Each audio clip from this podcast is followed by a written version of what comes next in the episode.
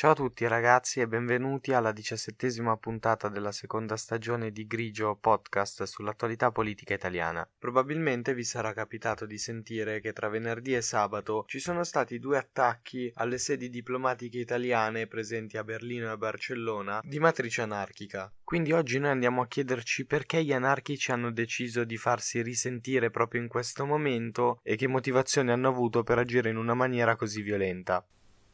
Grigio, stagione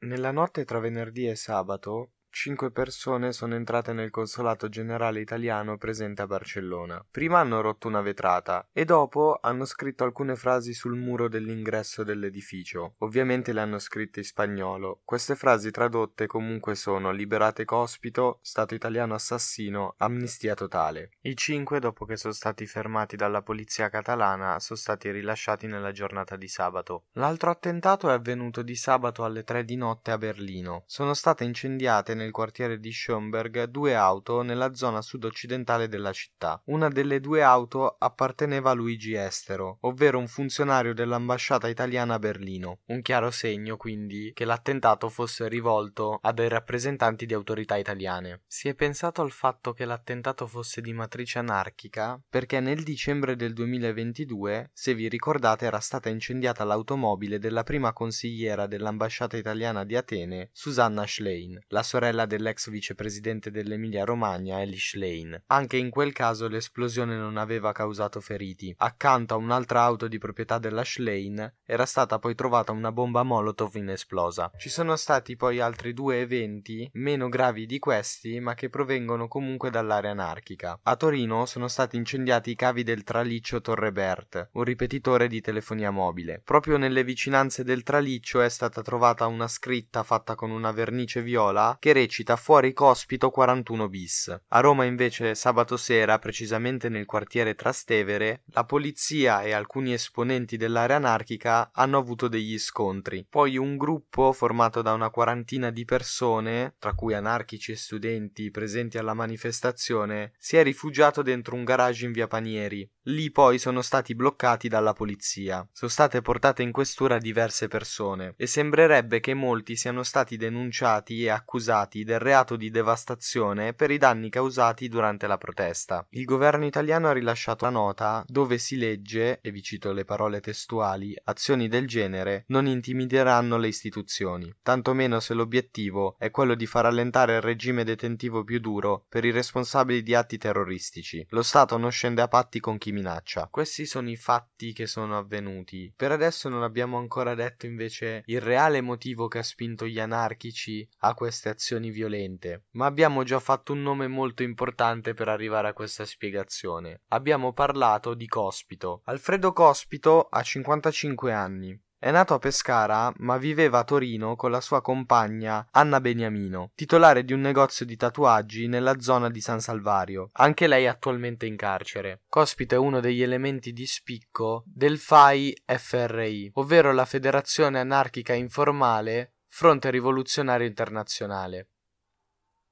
Questa non va confusa con l'altra FAI presente in Italia, che è invece la Federazione Anarchica Italiana. La differenza tra i due gruppi è che la Federazione Anarchica Italiana ripudia la violenza come metodo di lotta. Al contrario, invece, la Federazione Anarchica Informale vede nella violenza l'unico strumento possibile di lotta alla società sia capitalistica che marxista, reo secondo il FAI FRI di divulgare un autoritarismo oppressivo. Fin da giovane Cospito è attivo nella città in cui vive, a Torino, nella propaganda anarchica e intercetta altre cellule anarchiche di destra. È considerato il teorico del FAI, la Federazione Anarchica Informale di cui abbiamo parlato prima. Questa federazione ha messo la sua firma su numerosi ordigni, lettere e plichi esplosivi mandati a rappresentanti delle istituzioni, politici, giornalisti o diplomatici. Nel 2012 partecipa alla gambizzazione dell'ex amministratore delegato dell'Ansaldo Nucleare. Per questo nel 2013 viene condannato a 10 anni e 8 mesi di carcere. Una volta finito in carcere, poi, venne accusato anche di un altro attentato che era avvenuto nel 2006, quando nella notte tra il 2 e il 3 giugno vennero messi davanti alla scuola allievi dei carabinieri di Fossano in provincia di Cuneo due pacchi bomba. L'esplosione non aveva causato né morti né feriti.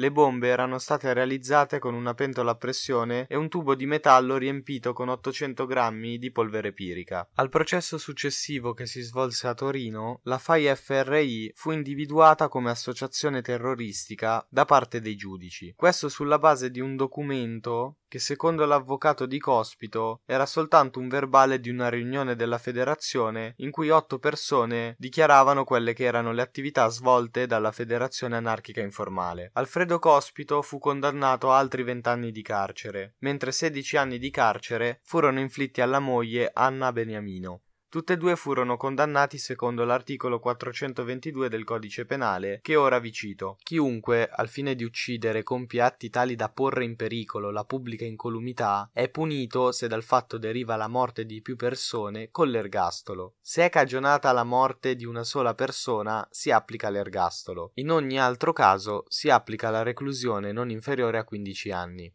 Ma perché c'entra Cospito con tutte queste vicende? Perché da maggio 2022, su richiesta della magistratura di Torino e della Procura nazionale, la ex ministra della giustizia Marta Cartabia aveva firmato il regime di 41 bis, il regime di carcere duro, per Alfredo Cospito. Il detenuto, contrariato per questa decisione, ha iniziato uno sciopero della fame che sta andando avanti da più di 100 giorni. Ed è da lì che la Federazione Anarchica Informale Italiana si è mossa, tramite anche i suoi collegamenti nel resto dell'Europa con altri gruppi anarchici, per iniziare una serie di attacchi affinché si portasse pressione per togliere il regime di carcere duro ad Alfredo Cospito, perché secondo i movimenti anarchici è una pena troppo severa. L'avvocato di Alfredo Cospito, Flavio Rossi Albertini, ha presentato un reclamo al Tribunale di sorveglianza di Roma proprio per far rimuovere il regime di 41 bis. Il tribunale però ha rigettato questo reclamo. L'avvocato allora ha fatto appello alla Corte di Cassazione. L'udienza inizialmente era stata fissata il 20 aprile, probabilmente per via anche delle tensioni che si stanno verificando in questi giorni, è stata poi anticipata al 7 marzo. Nel mentre però parallelamente si è sviluppata anche un'altra situazione, ovvero il 10 gennaio il ministro della giustizia Carlo Nordio dice che la situazione per quanto riguarda Cospito è sempre monitorata e che fino ad allora non c'era stata alcuna richiesta avanzata dall'avvocato di Cospito per rimuovere il regime di 41 bis fatta proprio al Ministero della Giustizia. Ecco, l'avvocato di Cospito non ha perso questa occasione due giorni dopo, probabilmente perché ha pensato che quello del ministro fosse quasi un invito, ha presentato una richiesta al Ministero della Giustizia per la revoca del 41 bis per il suo assistito. Il ministro Nordio sta aspettando un parere da parte della Procura dell'antiterrorismo di Torino e da parte della Direzione Nazionale Antiterrorismo. Perché l'avvocato ha potuto avanzare questa richiesta al Ministro della Giustizia?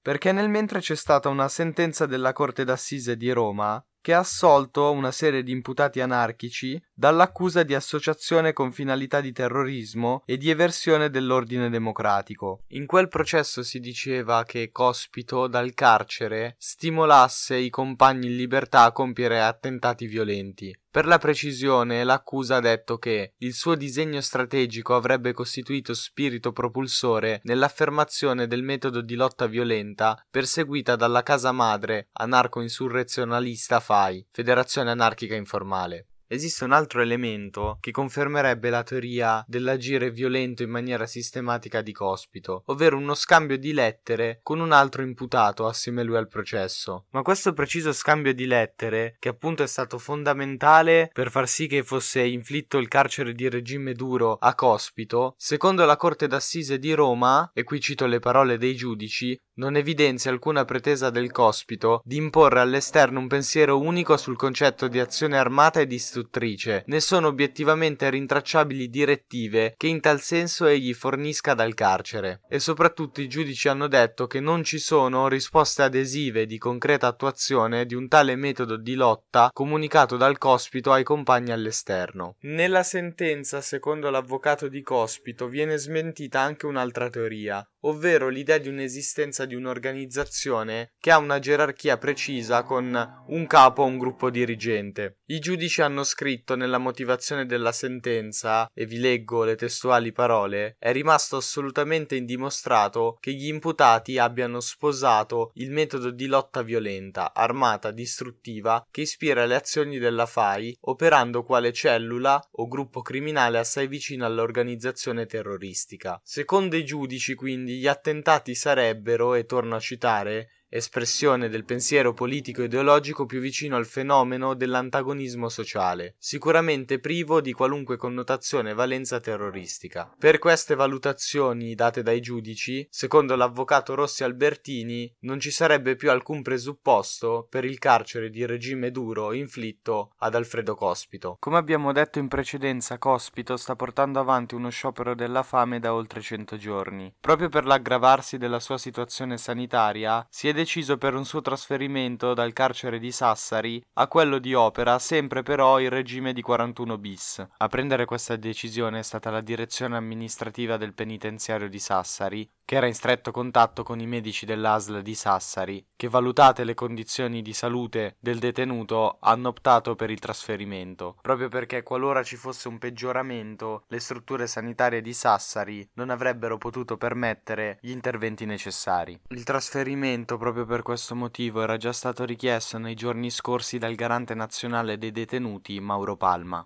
Questa è un po' la spiegazione della situazione di tensione che si sta verificando in questi giorni. Ovviamente lo Stato italiano non ha voluto fare un passo indietro e sia Giorgia Meloni che il ministro Piantedosi hanno espresso innanzitutto vicinanza a chi ha subito questi attentati, hanno espresso vicinanza a tutte le forze di polizia e rappresentanti istituzionali e diplomatici dell'Italia perché sicuramente è un momento di paura anche per loro e hanno detto che comunque lo Stato non si farà minacciare. Noi ovviamente continuiamo continueremo a seguire questa situazione, anche se ormai non resta che attendere la sentenza della Corte di Cassazione, nella speranza che però gli attentati da parte degli anarchici finiscano. Io nel mentre vi ringrazio per avermi seguito, ci risentiamo domani con la diciottesima puntata della seconda stagione, sempre qui su Grigio Podcast. Grigio, stagione 2.